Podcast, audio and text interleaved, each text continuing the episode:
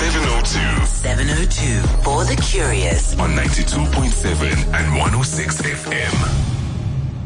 11 minutes past 2, and we've got an update for you this afternoon. If you recall the story that we shared last week from Rose Shivute, and we also will be focusing this afternoon as part of our consumer feature on credit life insurance. But first, let's find out from Wendy what the progress is regarding Rose's story with the post office. Good afternoon, Wendy. Hello, Azza. Yes, I'm happy to say I did get a response, although there's still a little question mark. The story's killing me. But anyway, so remember Rose Shivute was asked to pay customs duty on a parcel that she received as a gift from a friend in Namibia. Yes. It contained 4 bottles of hair serum. One of them leaked, but that's another story. We're not going to recap that. So yeah. Her package was initially sent to Bryanston Post Office at Sloan Center. There she was asked to pay 1,000 rand for customs duty, bearing in mind that this is was a gift valued at about 600 rand, way below the maximum of 1,400 rand, which qualifies as a gift. If it's worth more than that, then you have to pay customs duty and VAT. If it's under 1,400 rand, then you don't, right? Yeah. So anyway, Rose protested about paying anything, let alone 1,000 rand, and they sent the package with the goods receipt. She'd got a receipt from the friend who'd bought these products in Namibia. And they sent it to customs at O.R. Tambo for re-evaluation. 3 months later, and that's a story in itself if you ask me, 3 months later, the post office in Fourways contacted Rose to tell her that they had her package and she can come and collect it. Oh. You got to laugh. But it's now going to cost you 2,344 rand to collect it. So when you shared this particular story last week, you hadn't had a response from the post office. Hadn't had a response. Yet. Yeah. Yes. So I have since heard from Sipho Mashele of the SA Post Office, who said that was human error. It appears, he said, that her item was assessed using US dollars instead of Namibian dollars. Oh. So I suppose $600-ish US. So they calculated the customs and VAT on that. I have asked for a reassessment, Sipho says, and we will be in touch regarding the correct customs charge. It appears the item is still at the Leaping Frog Post Office. This item is leaping all over the country. And we will, from Bryanston to O.R. Tambo, now it's at Fourways. Wow. We will ask them to keep the parcel until it has been assessed. In view of this error, we have asked employees tasked with the import tax assessment to pay close attention to the country where the item was posted from. Oh, that will make it clear what currency was used on the invoice. Yeah. Okay, so as I said, in Rose's case, those bottles of hair serum were a gift. Yes, there was an invoice, but it was bought by her friend in Namibia. So it was a gift to her. The value was less than 600 rand, not dollars, rand. So she shouldn't have had to pay customs duty at all. So we'll have to follow up there. But I think it was... The question was, say she had ordered it from that company in Namibia herself. 2,300, 2,400 on 600 rands worth of hair product is crazy. So now we know what they did. They calculated that 600, the duty on that amount of 600 as if it was US dollars and not right. So if it is Namibian, whatever it was, Namibian dollars, yes. Right. Okay. So if they did think it was dollars, then the amount, if we look at the dollar to the rand, and we take it at 14 rand, it would have been about 8,400 rand. Value. Whatever. Yes, value. But they made that mistake. So that all shows of this effort, all this schlep, all this time because of that. That shows you the extent of the duties. 2,300 on something of 8,000. So be very careful when ordering online. The advice is if you do feel that the import duty is excessive for whatever reason, ask the post office branch that has your parcel to keep it, and then send the invoice as well as the tracking details of that parcel to a certain post office address, which we will post, asking for a reassessment.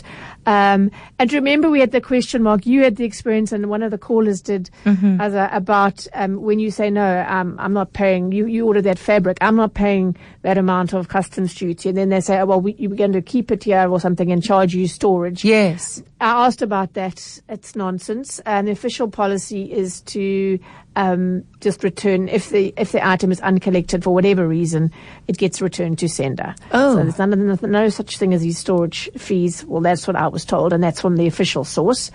I was lied to. Okay. Yeah, I think it was just kind of bullying you into paying up. Yeah, and I did. So good to know. You see, it works. Clearly, they've discovered that line works. Yes.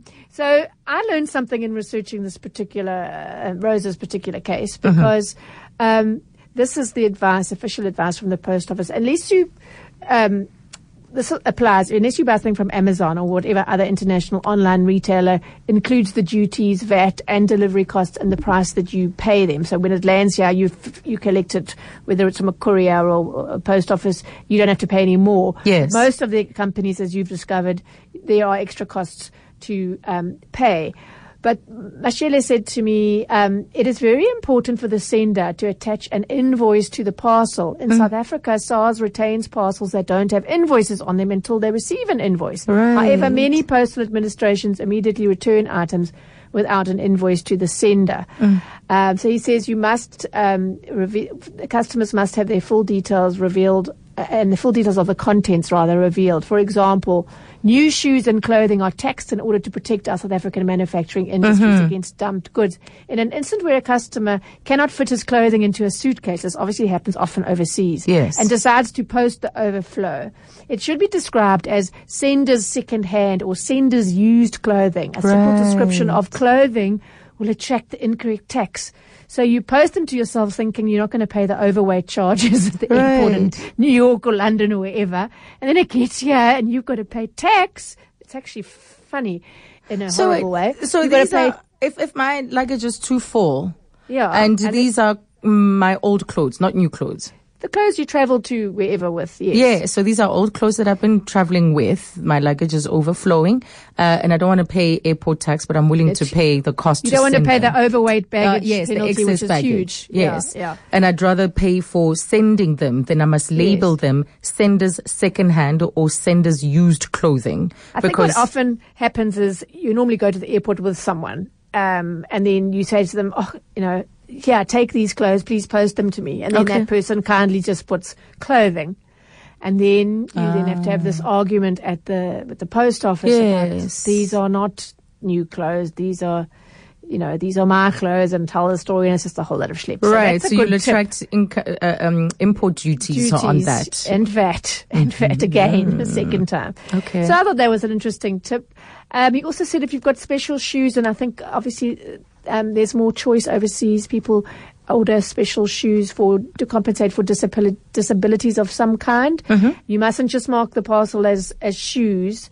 You must tell the sender they must be marked shoes for the disabled or corrective shoes or whatever. Otherwise, so there's no tax on the special shoes. That's important to note. Yeah, if it's just normal shoes, they will be taxed. So this is all just to spare ourselves unnecessary hassle when we go to collect it. Yes, I think then it's useful, depending on the parcel that you're sending, that you contact the post office to be clear about the labeling, and you giving us some of those guidelines now. But in case our listeners forget, then it's worth contacting the post office to get the correct details on how we should label our parcels. Yep, and they've got it's all on their website, and we'll post that address. And just one more tip from last week, which was really worth repeating: whether you're getting something sent to you as an order that you bought or a gift, get the sender to put your cell number on the outside of the package so that they can easily get hold of you to come and collect, and that can save you a lot of time. A lot of these backlogs are because they're unable to get hold of you. I mean, they have your address. I don't know what the problem is, but that's what I've been told by the post office. Put the cell number on. It will speed things up. Yes, so you saw what happened to Rose and all the months that went by. Come on now. Months and months. Yes. So there we have it. I hope to leave park the post office issue for a little while now.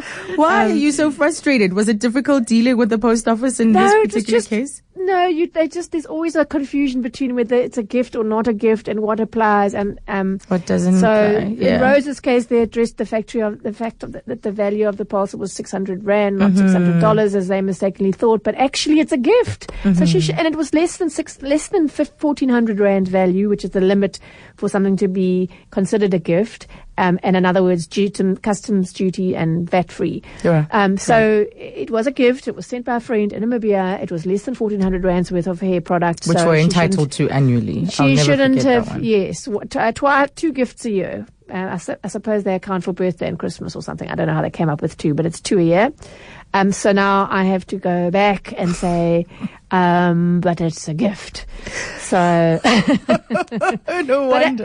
But actually, their misunderstanding of the fact that it was a gift because there was this invoice is actually helpful to me, because I didn't understand that how that 2-3 had been arrived at, even if it wasn't a gift. Okay. It was about not getting the currency of the sender right. So right. Okay. Yeah. So that lays to rest for now, the post office issue. But let's take a break. And then after this, we also want to hear from you about credit life insurance. Because we got an email from one of our listeners who got in touch last week, Vuyo, who contacted our producer. And of course, we passed the case on to Wendy. But credit life insurance, have you ever had to use credit life insurance? Did you remember that you had credit life insurance? That's coming up with Wendy Knowler after the break. 702. Azania Mosaka. Lines are always open on 011-883-0702. 25 minutes past 2. So let's get into this week's topic, because every Thursday we bring you a consumer corner, consumer conversation with Wendy Knowler, who's a consumer journalist. And you've been passing on your scenarios, your cases to her. And we've just concluded an update on last week's case. And now let's look at this week's story, which has to do with credit life insurance. So Wendy, just take us back to what happened last week. We got a call from one of our listeners, Vuyo. Yes. So she was in this situation and she spoke to Kabazela, who passed it on to me. So let me just take a step back. So when you take a loan, lenders will offer you insurance, credit life insurance, to cover death and dread diseases such as stroke, cancer, heart attack, renal failure, organ transplant, a whole bundle of quite life-changing health events. Yeah. So if you die or you have one of those major health issues, the balance of your loan will be written off, which is peace of mind. So a lot of people, most people, I would say, opt to pay that little bit extra for that insurance. But the thing is, and you can never get these figures out of the industry, but I know from the cases that I've dealt with, that a lot of people don't think to claim if they fall ill, and even post death, a lot of times those credit life policies aren't claimed on, because people have, no one's keeping track of where they are, who they're with, and the rest. I was going to say that's probably what happens, that we forget or the things that we've signed up for, in that moment when they're saying sign here, initial here, and so on, this is for this and that. We don't keep a solid enough hard copy record on the one hand, but also we don't keep track. We don't call and say, what am I covered for again annually, and so on. You can imagine what a big business credit life insurance is, right. And it has been quite contentious in many respects. Yeah. Anyway, so Vuyo was one of these people who kind of forgot that she'd taken out this protection. So she took a 65,000 rand loan from a loan company that I'm not naming yet, and we'll find out in a bit. In May 2017, she'd had an issue with a builder, left her in the lurch, and so she borrowed this money. She opted to pay an extra 298 rand, almost 300 rand a month for credit life insurance, bringing her monthly repayment installment to 3,100 rand, and that's over 3 years from May 2017. So she's still paying. Yeah. She was unfortunately diagnosed with a very aggressive form of cancer towards the end of last year, but it wasn't until about a month ago or so that she remembered that she'd taken out that credit life insurance with that loan, right? Mm-hmm. So, and it only has 8-9 months left to run, but it's 3,000 rand a month that she's paying for that loan repayment. She's never missed a payment, by the way. She's completely solid with her repayments. So she submitted her oncologist's letter and all her lab results, but her claim was rejected on the grounds that she doesn't, in fact, have cancer. Now, I've seen all the results, and I've seen the oncologist's letter, and I'm like, exactly what you just did, huh? Yeah. Really? So, you know, the wording on her oncologist's letter states that she has cancer of the digestive tract, and it's a malignant tumor. I mean, it's very clearly this is a highly qualified oncologist with prof next to her name. I mean, so so that's when Vuyo contacted us, and I took up the case with the insurer, and I'm thinking slam dunk case now to bring to our listeners. Yes. Unfortunately, Vuyo has also lodged a formal complaint with the Ombudsman for long-term insurance, which is what it's there for. As you know, it's a free complaint service, and they adjudicate independently and come up with a finding either for the company or for the insurer, the consumer. But when that happens, when I found out, I was always sad because the companies then won't respond to any media queries until that process has run its course. And the ombuds are, as efficient as they can be, but that process, depending on the complexity of the case, and I can't see this one being too complex, but it's anything from 1 month, 6 weeks to about 6 months. I'm hoping it's sooner rather than later, but however long it is, we can't report on the case until that's concluded. Okay. It's the same thing if somebody goes to an attorney, they say it's sub judice, we're not commenting. Wait, I do want us to give that part of the story a little bit more space, and okay. It's actually 2:30 now, so I've got to take headlines. Of course. So we'll unpack the story, for your story, a little bit more, especially this part that pertains to lodging your complaint with the ombudsman and how that potentially can curtail other processes. So, and then of course, I want to hear from you about credit life insurance. Was there a time that you were offered it, you didn't take it, and maybe you needed it in the long run? Or did you ever use it, and was it a smooth enough process? Is it worth taking out credit life insurance on a loan or on a debt? Or is it just you end up find that it's additional, it's added to your premium, it's extra, you're paying that extra, and at the end of the day you end up not using it because maybe you're covered in other ways. So do give us a call, your thoughts on credit life insurance on 011-883-0702, 31702 for your SMSs, your WhatsApps and your voice notes on 072-702-1702. 702. Azania is on Twitter at @Azania_. It's 25 minutes to 3 o'clock. So this afternoon we're chatting to Wendy Knowler about credit life insurance. You know, we all manage our daily finances in our own different ways. And sometimes when you take out a loan, there's often this option to take credit life insurance. So if you're diagnosed with a critical condition, or you become permanently disabled or unexpectedly retrenched in some cases, the last thing that you or your family need are all these outstanding debts. So it's often very tempting to take out this this insurance. So if you say pass away, or if something does happen, you get that dreaded disease, that loan or that debt, in fact, gets written off. So we were looking at Vuyo's story, where she was diagnosed with a very aggressive form of cancer, and she had taken out credit life insurance on a loan, a 65,000 rand loan that she'd taken out in 2017. But now the insurer declined her claim. It is a claim, yes. Her claim for this debt to be written off. And so Wendy has taken on the case, but unfortunately, before contacting us, maybe I shouldn't say unfortunately, but before contacting us, she had laid a formal complaint with the ombudsman, which means that it's off limits for now. For now, temporarily. I also, it's unfortunate only in the sense that we as media can't, we can pursue the case, but the company is within its rights to not respond. Not respond because it's a form of sub judice. So I have it in many of my complaints. It's quite natural. Mm-hmm. I think if you're desperate for some sort of justice, to sort of scattergun your pleas for help. Yeah. And so to go to a journalist, to write to the company, to lodge a complaint with one of the ombudsmen. So I often get it. And consumers often don't think to tell me that they've done that. Why would they? Mm-hmm.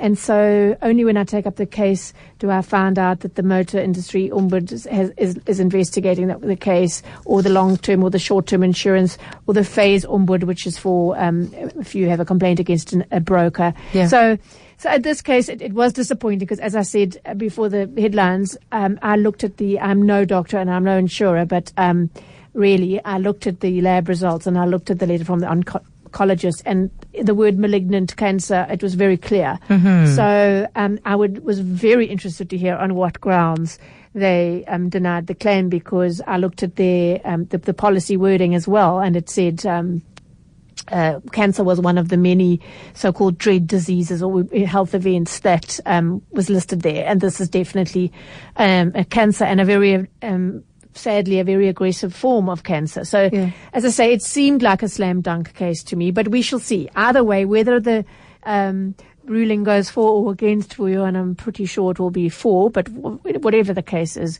we will report back once I know. I'm obviously okay. Vuyo's going to let me know, but I just thought it was an important it was a good reason for us to talk about credit life insurance, because I firmly believe that a lot of times people don't make a claim because they forget about it.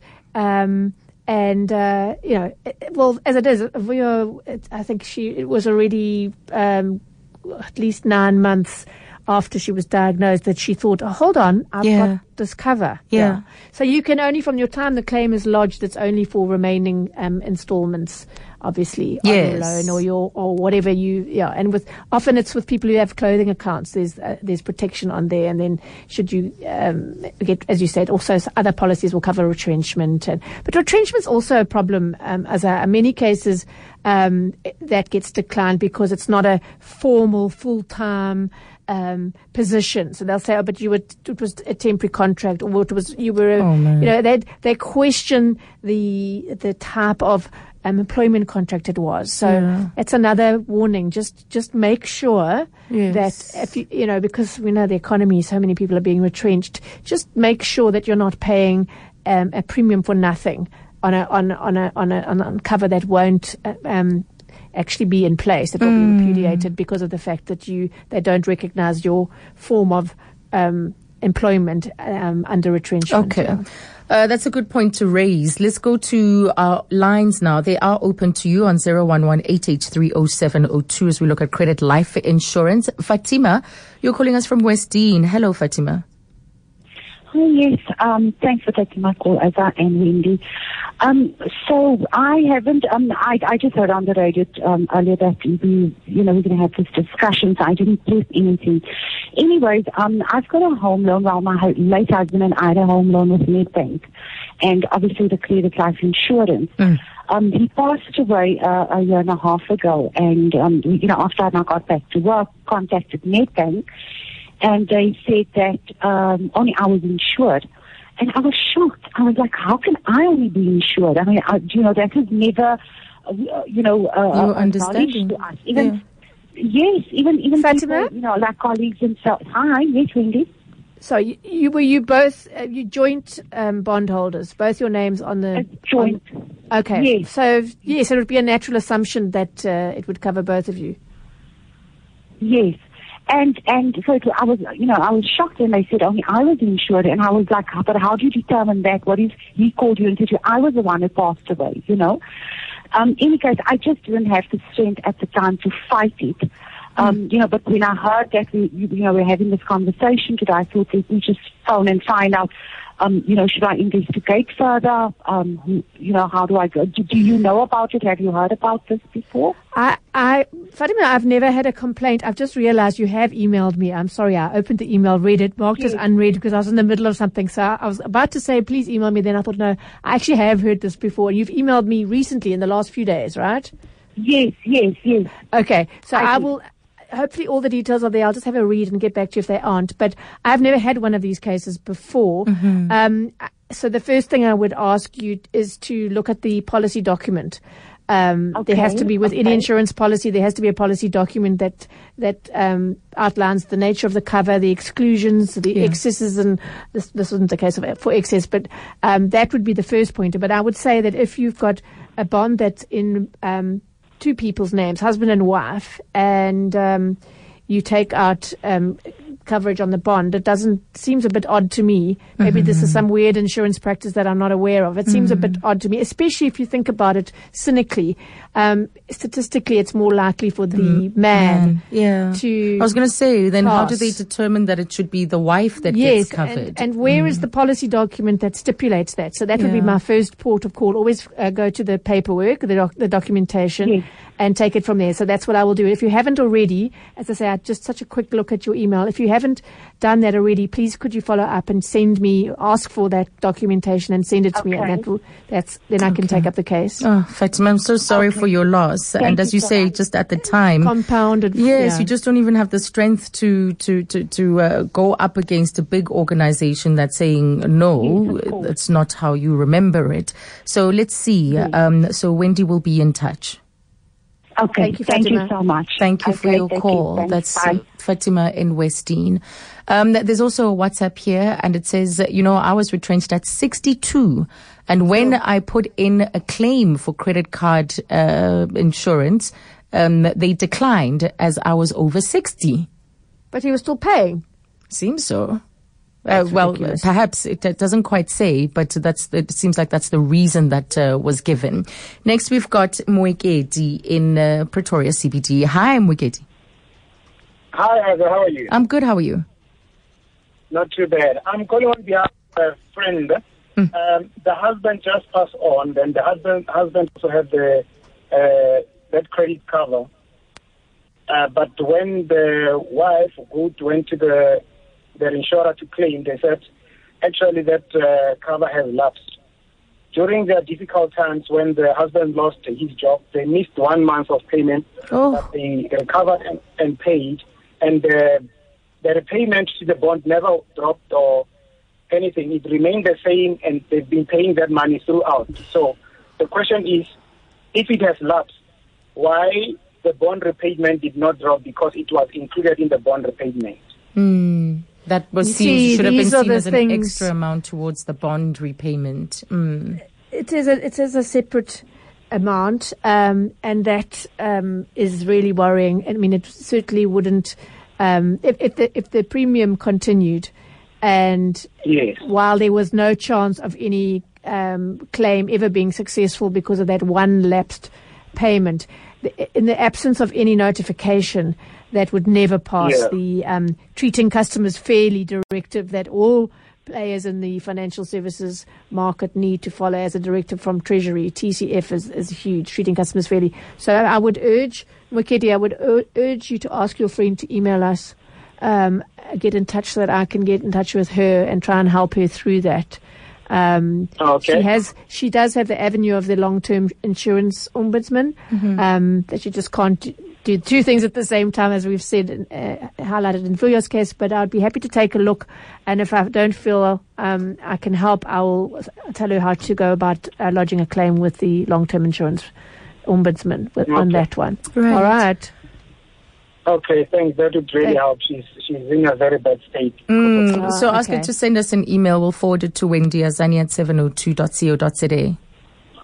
Okay. Mwegedi, thank you for your call. And often, Wendy, these it comes at a time when you're absolutely devastated. You've had this diagnosis, or you've been retrenched, or, it's a life-changing, moment.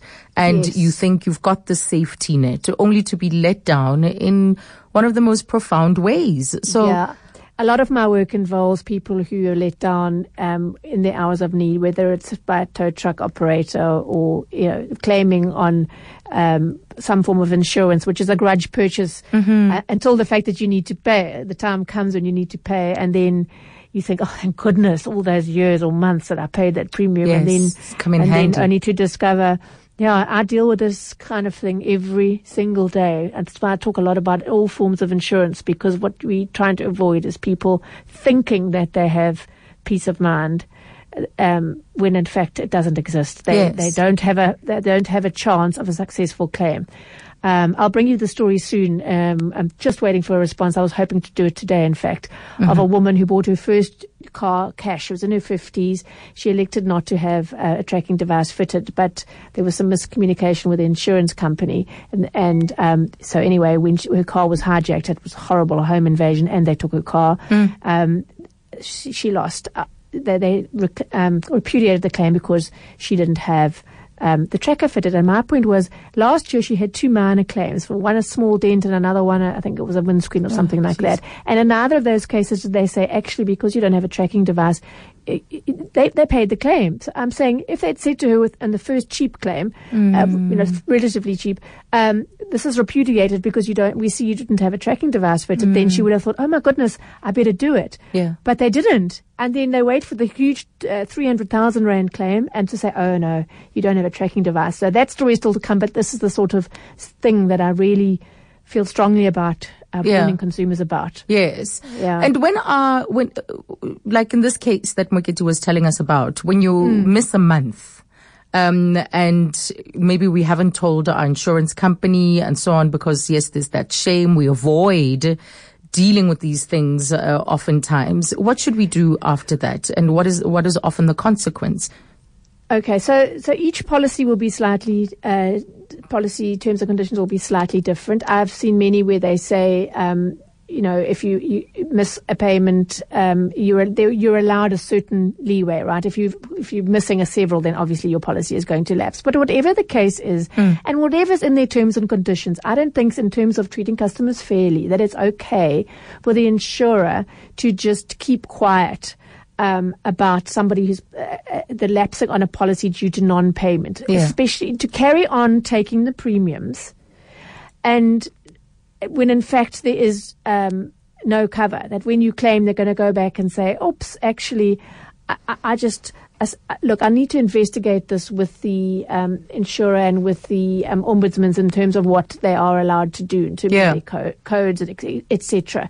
But to you and I, in terms of fairness and common sense, if someone has missed one payment and the premiums are still going off, and there's no communication about the fact that, please bear in mind, we'll need you to pay this if you want to reinstate your policy or whatever. Yeah. I just don't think that that passes the treating customers fairness criteria. I really don't. So it's a very interesting one, definitely for us to look at in a future show in terms of the implications of missing a payment on a premium and what the industry's attitude towards that is. And maybe there are people listening now, if you've missed a payment on whatever kind of insurance policy you have, just make that call, dial that 086 number and find out, so that you aren't surprised in your worst moments. And I would say also make that call to make sure that what the credit life insurance covers you for, how you understand how specific it is. Especially retrenchment. Yes, exactly. Because I know with some disability cover as well, and I know I'm going in a different direction because this forms part of life cover, it's very specific. For instance, if I end up in a wheelchair and yet what I do involves my voice and I don't lose my voice, I'm not going to get paid out.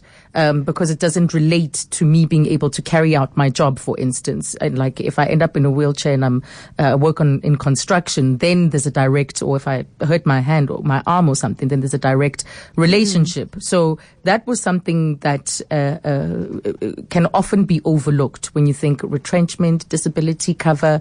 You have to be really, really, really specific about what it is that you're covered for and what you're not covered for. So it would be a good idea to make those calls. WhatsApp says, my mother has been paying an endless credit at Edgar's, so she's a bit confused about the interest rate. Maybe that's one we can forward and take a closer look at. If you're listening now, just send us more details. Sounds like she's paying and the amount's not dropping. So my guess is that she's got a lot of club fees and other policies and things on there that she's not aware of. So we'll just... That's actually the question at the end of the story. story, yeah. Why is the credit not ending? That's the question at the end. So do email me if you're still listening, and we'll forward it to Wendy. Sean's given us a call, and he's out in Reimsich. Sean, you say you have some advice on bond insurance, on the bond insurance call from earlier? Yes, absolutely. Good afternoon, Wendy, and good afternoon, Azania. Hello, Sean. Look, I just wanted to share some insight into what often happens. When two people take a... Hello? Yes, we're listening. Yes, we are. Yeah, what happens often is that when two people take a bond, the joint bond, the actual part, which is the insurance part, is often so expensive that people decline it and opt for own insurance. Now, what then happens is that when you take your own insurance, it's not joint. So each party has got to be insured separately. And I think that is where it actually gets lost, because... but we still got the point, which was excellent. So it did sound like that it was taken out through the bank, but we'll investigate that, because I would say if you take it out as a protection via your bank, and the bank knows that you're both bondholders, and our caller Fatima obviously had no recollection of saying no, it's too expensive on both of us, just put it on one. I would imagine if you're going to choose one, just based on actuarial statistics, you would choose the husband. You know, sure. So I'm really looking forward to investigating that one. But thank you very much, Sean, for throwing some light on how it could have happened. Yes, because there are those scenarios. But I do recall also Fatima saying that they'd taken it out with the bank. She even mentioned the bank. She said Nedbank. So we'll look at that email. But an interesting case nonetheless. Oh, we lost that last call that was there. Let's take a break, and then we'll come back to your calls as we wrap up our segment with Wendy Knowler. So Azania Mosaka on 702. 6 minutes to 3, and we're taking your final calls on credit life insurance. Have you been able to claim successfully? And so far, we've had calls where some of our listeners have not been able to claim successfully because of certain technicalities. So I'm still anticipating or hoping that there's a call out there that says it went swimmingly, it was worth taking it out. Mike in Kempton Park, hello. I just want to find out, why is it that... I've heard many times when a lot of celebrities pass away, we hear that the bank is going to repossess the house. Like in the recent case, WHP, I saw on the papers that the bank is after his house. Doesn't the bond come automatically with a life cover loan? Even I remember Leon Bulli's case, it was quickly said that the bank is going to repossess the house. What's going on there? Doesn't the bond come with a loan? I mean, with the insurance, the bond. I'll listen on the radio. Okay, you mean like life cover, which in the event of you passing, I think that's what it means, that it would then pay for the what remains. It's not automatic, no. It's just like insuring your car is not automatic. You have to sort of, pay the extra premium and whatever. But, these things are always...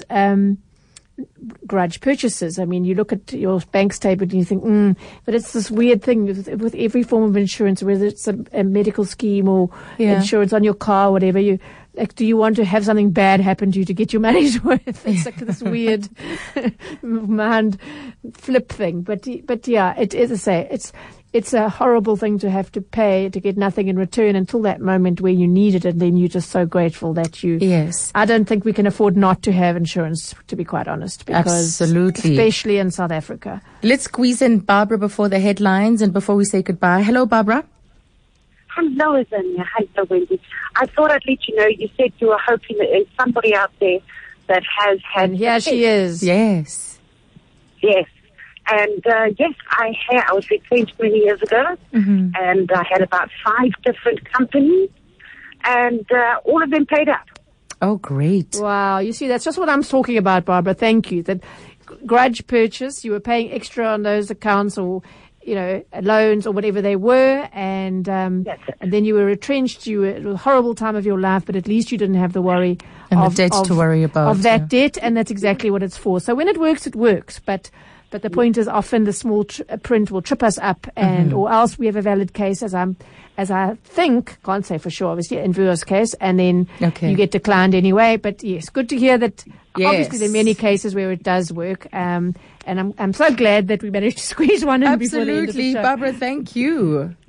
My pleasure. Have a great day. Thank you. That's Barbara there. So it worked out in every single case, in fact. So to be clear quickly, Wendy, that this is on loans, on credit cards, on just that bonds, what type of home loans, mm-hmm. Yes, everything, any form of credit. Right. Any form of credit, yeah. You so in Vuyo's case, she was paying an extra 300 rand a month, which pushed her premium from, say, 2.8 up to 3.1, her repayments every month. So it was a decision that she took consciously, because 300 rand is, it's not insignificant. No. And now she comes to claim she's got this dread disease, and for now, it's not working for her. But let's see if we can come back sooner or later with a different ending for her. Yes. Well, so far it's been like, if it was 5 out of 5.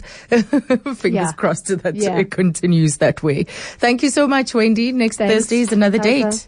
Yes, indeed. Fantastic. That's our Wendy Knowler. We're speaking to her from our Cape Town studios. So just remember, I know Kabasela has been busy on the phone lines, that you go through your own process, even this morning, just going through the emails that you have forwarded to us to send to Wendy, that go through that process, see how far you can get. And if you are at your wit's end, let's see how Wendy can assist. Not every case will be, of course, possible for her to intervene in. And then send us an email, Azania, 702.co.za, and we dutifully forward them to her, as you've experienced it in the past. And then some come through via the phone as well. If you can't email, you can give us a call during that segment on 011 883 0702.